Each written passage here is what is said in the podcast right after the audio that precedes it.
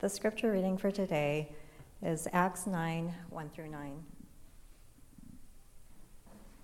But Saul, still breathing threats and murder against the disciples of the Lord, went to the high priest and asked him for letters to the synagogues at Damascus, so that if he found any belonging to the way, men or women, he might bring them bound to Jerusalem. Now, as he went on his way, he approached Damascus, and suddenly a light from heaven shone around him. And falling to the ground, he heard a voice saying to him, Saul, Saul, why are you persecuting me? And he said, Who are you, Lord? And he said, I am Jesus, whom you are persecuting. But rise and enter the city, and you will be told what you are to do. The men who were traveling with him stood speechless, hearing the voice but seeing no one. Saul rose from the ground, and although his eyes were opened, he saw nothing. So they led him by the hand and brought him to Damascus. And for three days he was without sight and neither ate nor drank. This is the word of the Lord. Well, welcome, everybody.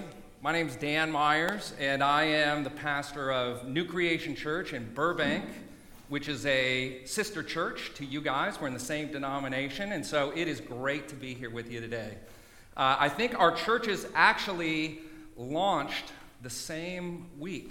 And so Tim and I have been friends through all that, and uh, it's wonderful to be able to be with you guys today and, uh, and give you God's word. So let's dig in. The story that you just heard is probably the most famous conversion story in the Bible. We see a murdering monster completely transformed into a vessel of God's love and truth, and on mission for God's kingdom. It's the story of the Apostle Paul, who was also known as Saul. And so you'll probably hear me use those names interchangeably. It's the same guy, Paul and Saul. So as we listen to and dig into this radical story today, it's a story of transformation. And I want you to listen for how change comes about. So let's dig into the story. Uh, what's been happening prior to uh, what we just read is Saul has been ravaging the church. In Jerusalem, he was going house to house, arresting people. If you remember uh, a little bit earlier, uh, Stephen, one of the first deacons, is martyred. He's the first Christian martyr. And Saul was there and approved of the killing. And so what Saul wants to do now is he wants to get he wants to get ahead of this thing.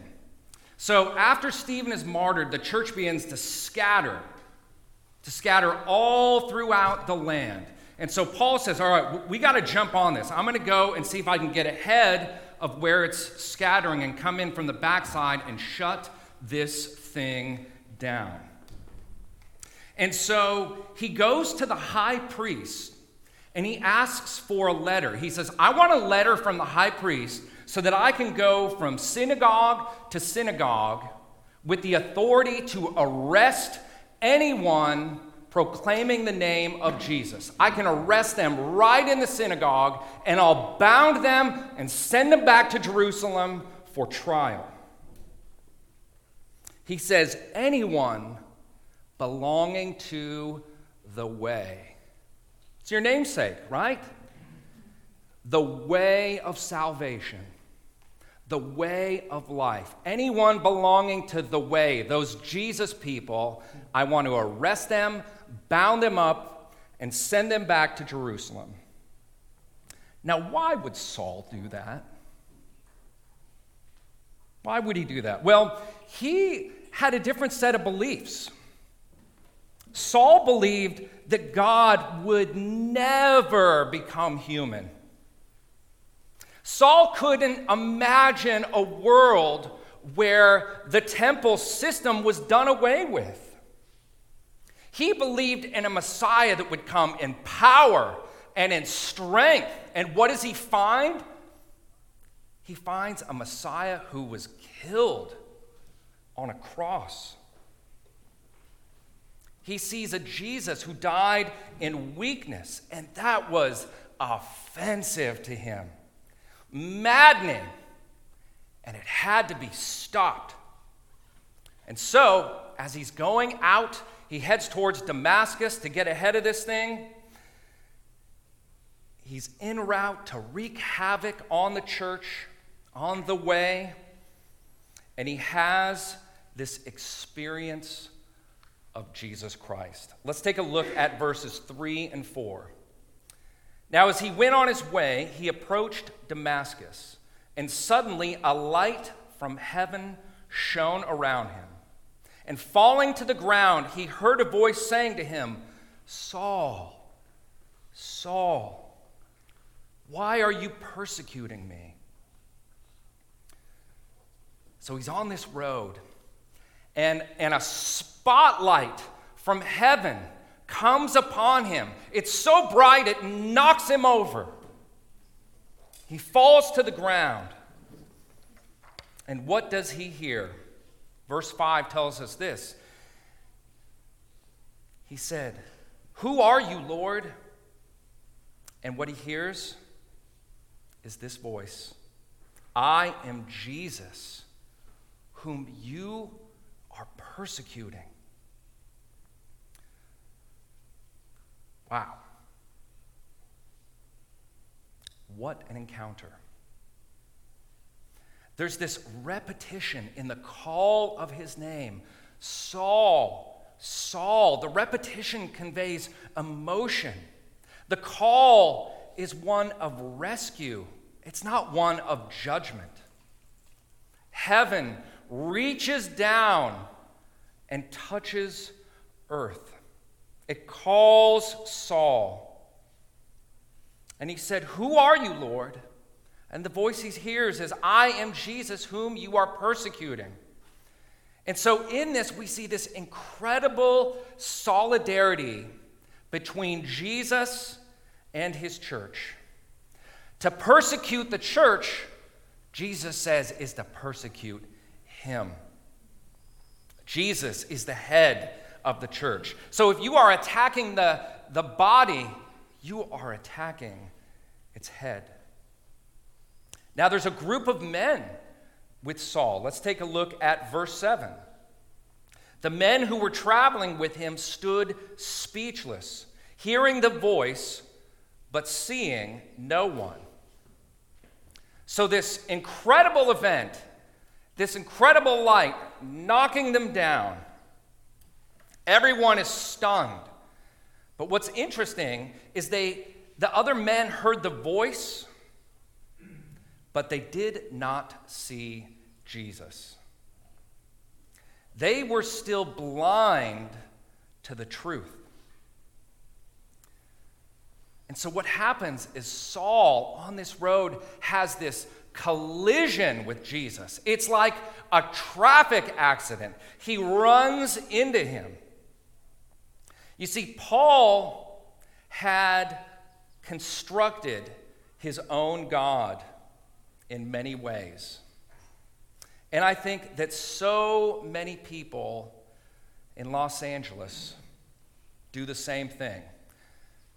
Tim Keller is, uh, is great on this topic. He talks about how people will say, you know, I, um, I have a God that loves all the things that I love. I have a God who holds all the same values that I do.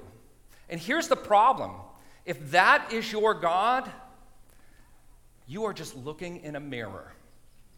That is a God constructed. And here's the problem if you worship a God that you have constructed, that God can be no help to you. That God cannot save you. And that's the problem. And so, Paul crashes head on into the reality of a God who is different than he thought. He encountered a God that he could say, you know what, I don't like everything that you say. I don't like everything that you do. He encountered a God that tells him things about himself he doesn't like. And guess what? That is a good sign. Because that means you haven't constructed that God.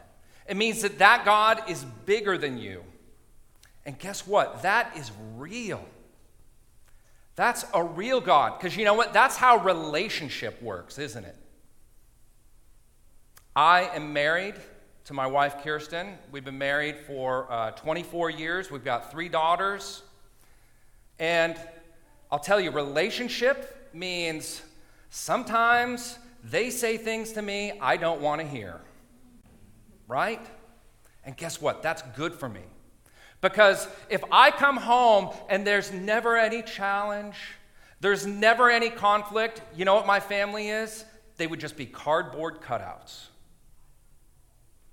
And that's what a constructed God is that can't challenge you, that can't offend you. It's just a cardboard cutout.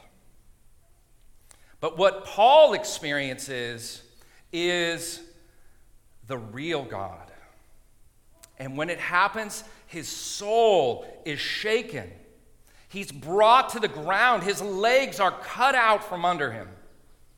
The ground he's been standing on is sinking sand. Reality is not what he thought. His identity has been shaken, right? He sees himself as the obedient Pharisee. He says, I'm good at being good.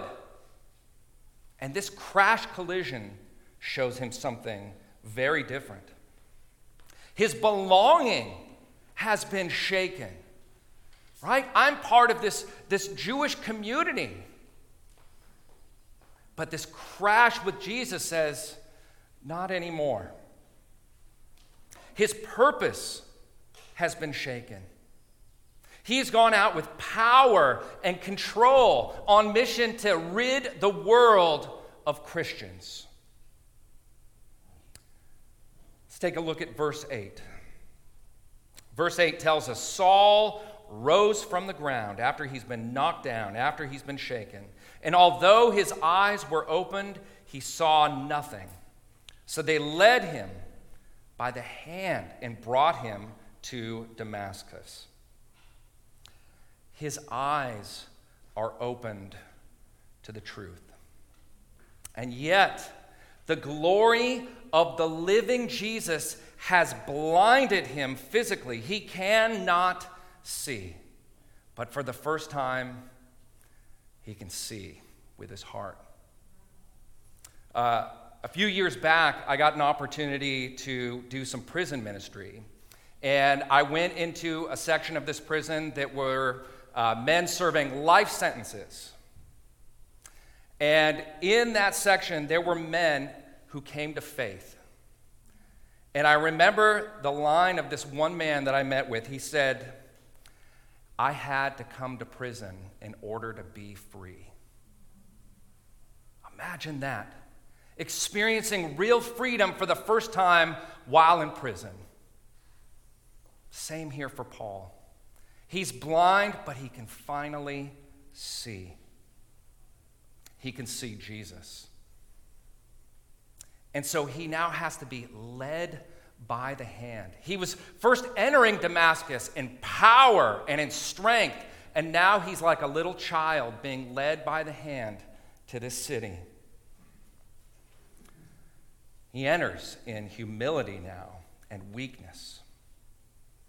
Let's see what he does. Let's take a look at verse 9. And for three days he was without sight and neither ate nor drank. So he's in darkness.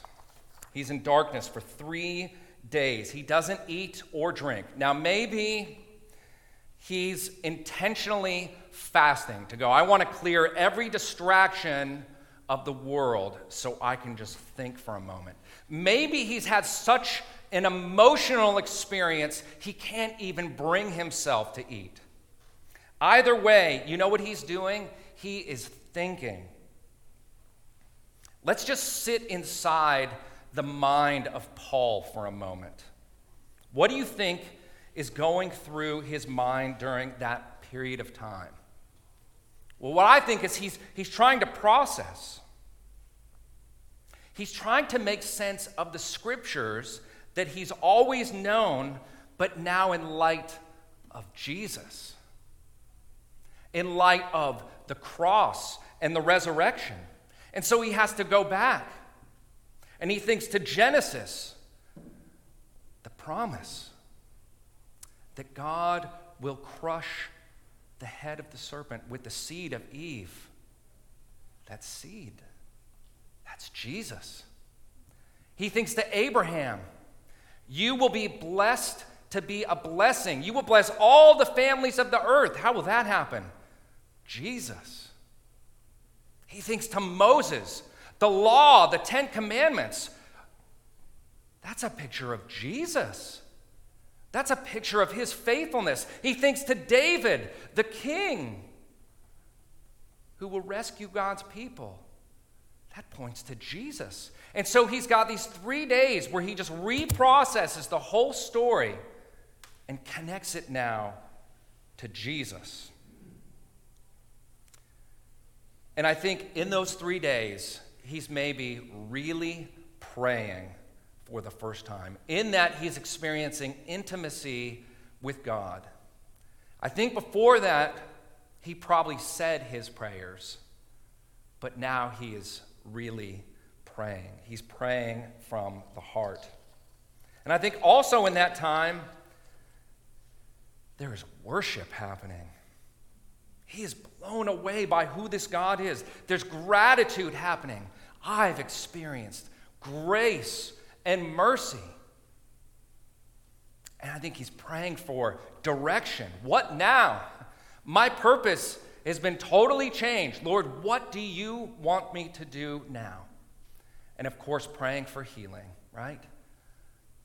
I can see, but I can't see with my physical eyes. Well, then he is introduced to a man named Ananias. Ananias is a disciple, he's a member of the way. And God gives Ananias a vision. He tells Ananias, I want you to go to Saul. And he actually gives him the exact location where he's at. He, here's the street address, and it's actually still there today Straight Street. And there you will find Saul praying. And guess what? I've also given him a vision a vision of you coming and laying hands upon him and restoring his sight. And so Ananias responds. He's like, um, that doesn't sound like a good idea. I know who Saul is. I know how much evil he's done to your people in Jerusalem. I know that he's been given authority to arrest anyone proclaiming your name, to handcuff them and haul them off. Go to him? That doesn't sound like a good idea. Well, let's take a look at verses 15 and 16. But the Lord said to him, Go, for he is a chosen instrument of mine to carry my name before the Gentiles and kings and the children of Israel, for I will show him how much he must suffer for the sake of my name. Wow. He's going to suffer. Paul, Saul is going to suffer. And that suffering is not punishment. That suffering is he's going to now walk the path of Jesus. He will be a servant. The way he previously looked at leadership is now completely transformed. It was first with an iron fist, but now it is with suffering. And so Ananias goes. He trusts God. Let's take a look at what happens. Verses 17 and 18. So Ananias departed and entered the house, and laying his hands on him, he said, Brother Saul, The Lord Jesus, who appeared to you on the road by which you came, has sent me so that you may regain your sight and be filled with the Holy Spirit. And immediately something like scales fell from his eyes, and he regained his sight. Then he rose and was baptized. The first words that Saul hears from Christian lips are these Brother Saul. Ananias calls him brother. He says, You and I are now family.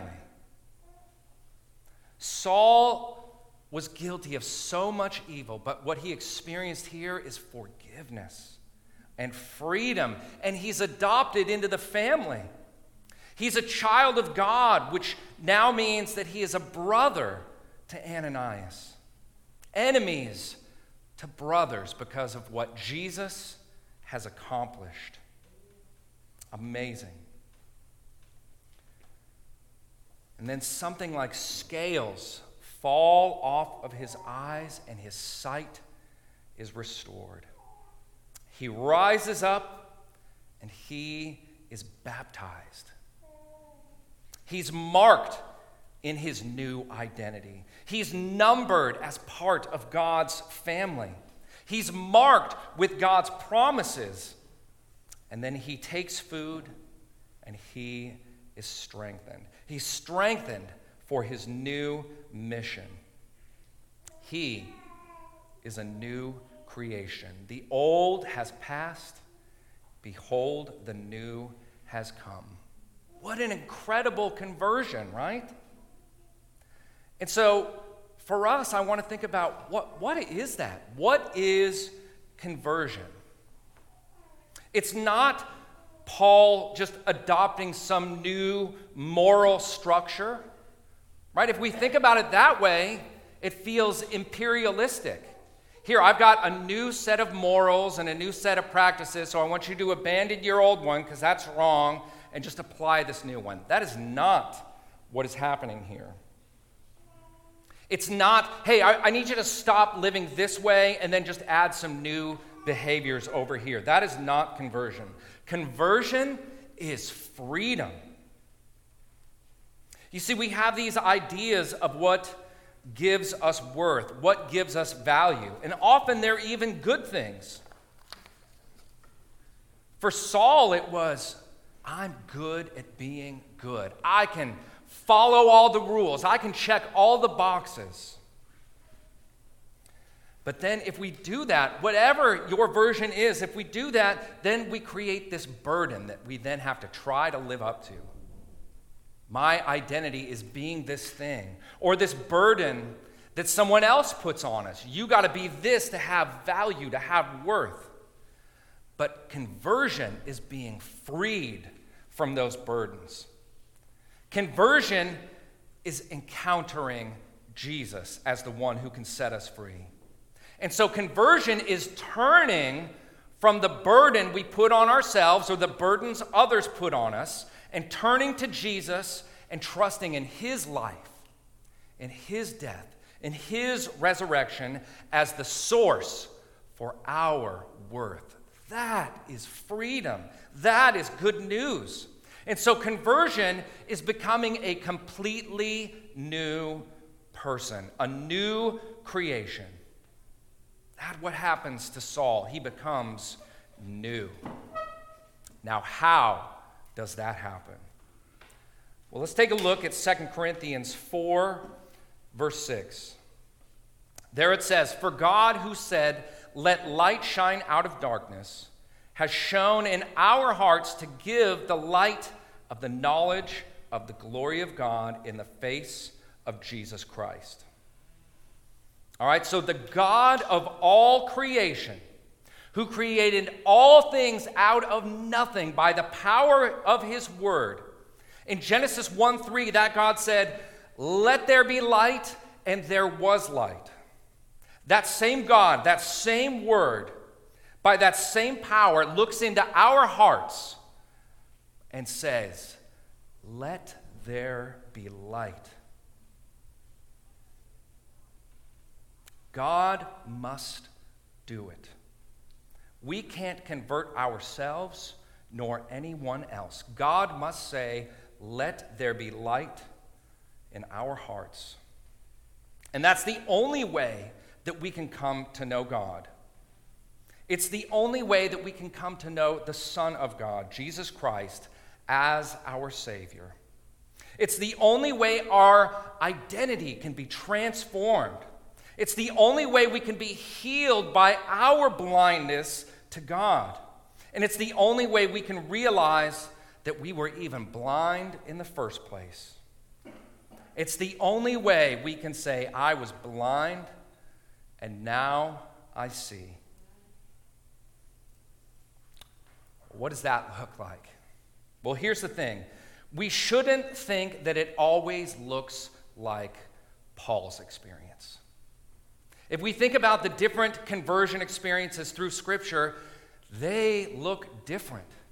Think of just the even the disciples, right? You've got guys with Jesus for 3 years.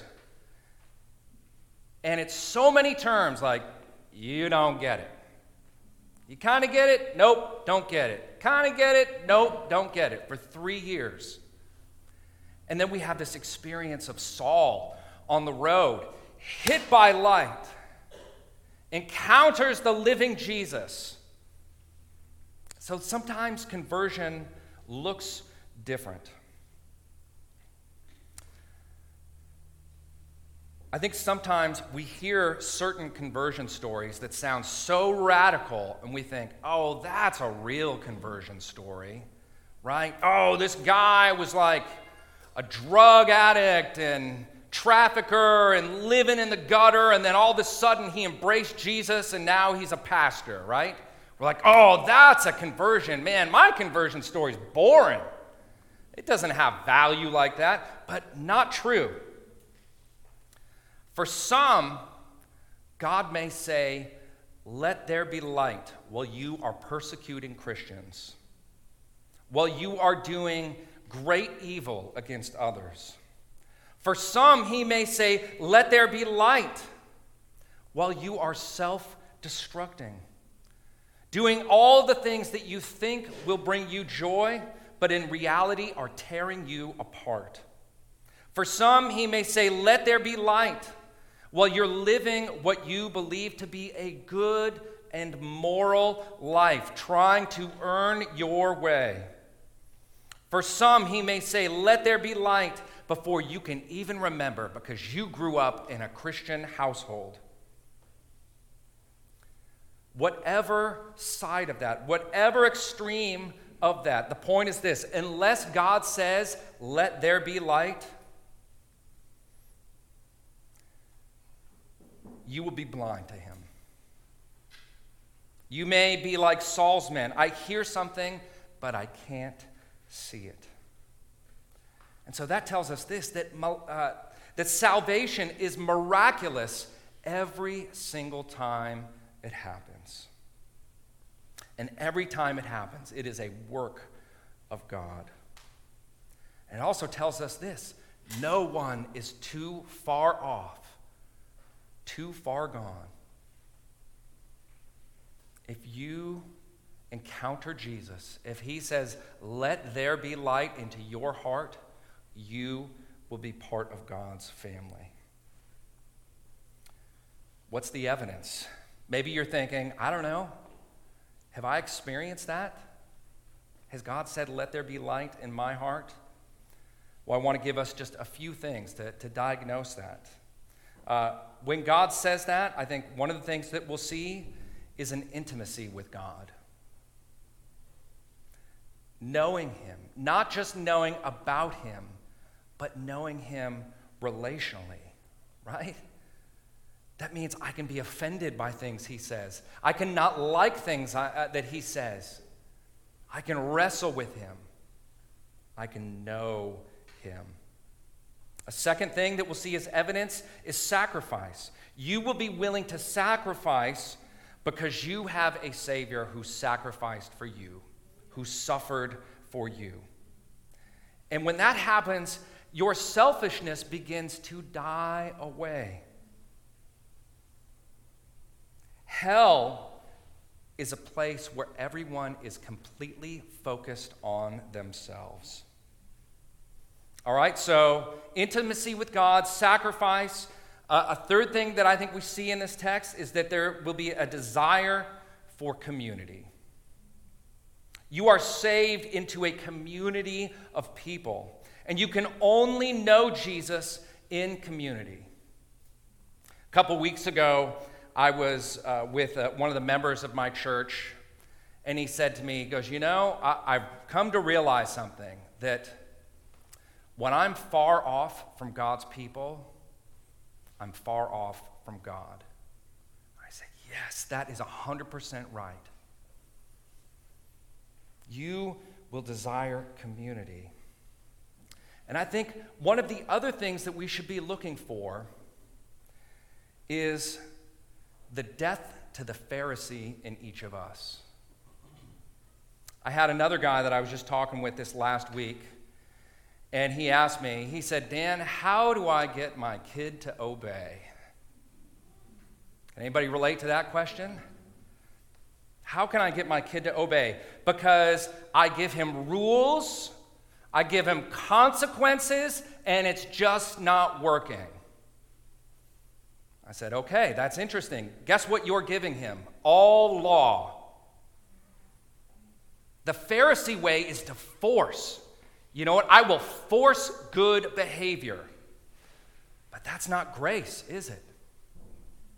And so I asked my friend, has your child experienced grace and mercy from you?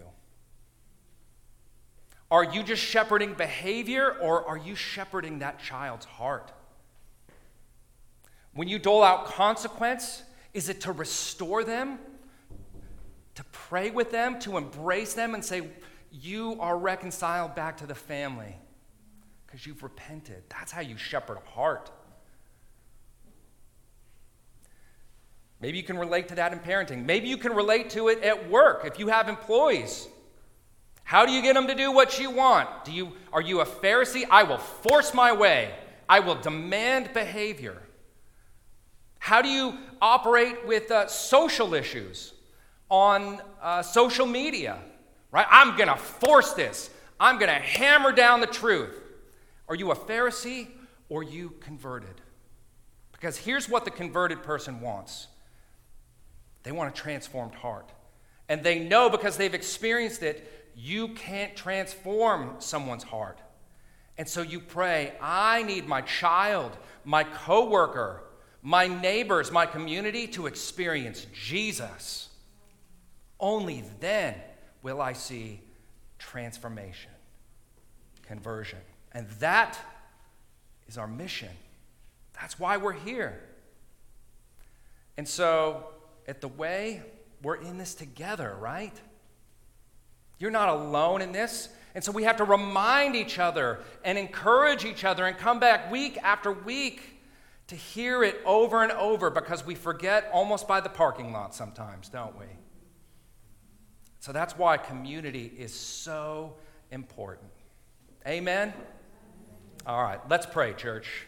Almighty God, we give you thanks for this incredible story of conversion and for the reminder that conversion is always miraculous. It is always, Lord, you saying, Let there be light in a heart. And so, Lord, we give you thanks for the light that you've shone in our hearts. And Lord, I pray for, uh, for anyone here who's longing for peace, who's longing for eliminating the burden of living up to their own constructed value or uh, the worth uh, that someone else places on them, the burdens of those. Lord, would you free us from those burdens? It can only happen by knowing Jesus Christ, by encountering Him, by colliding with Him, just as Paul did, just as Saul did on the road to Damascus. And so, Lord, help us to live the life of transformation that can only happen empowered by your Spirit at work in us. And Lord, help us to do it together as a community so the world might encounter you through us. We ask it in the name of Jesus and in the power of your Holy Spirit. Amen.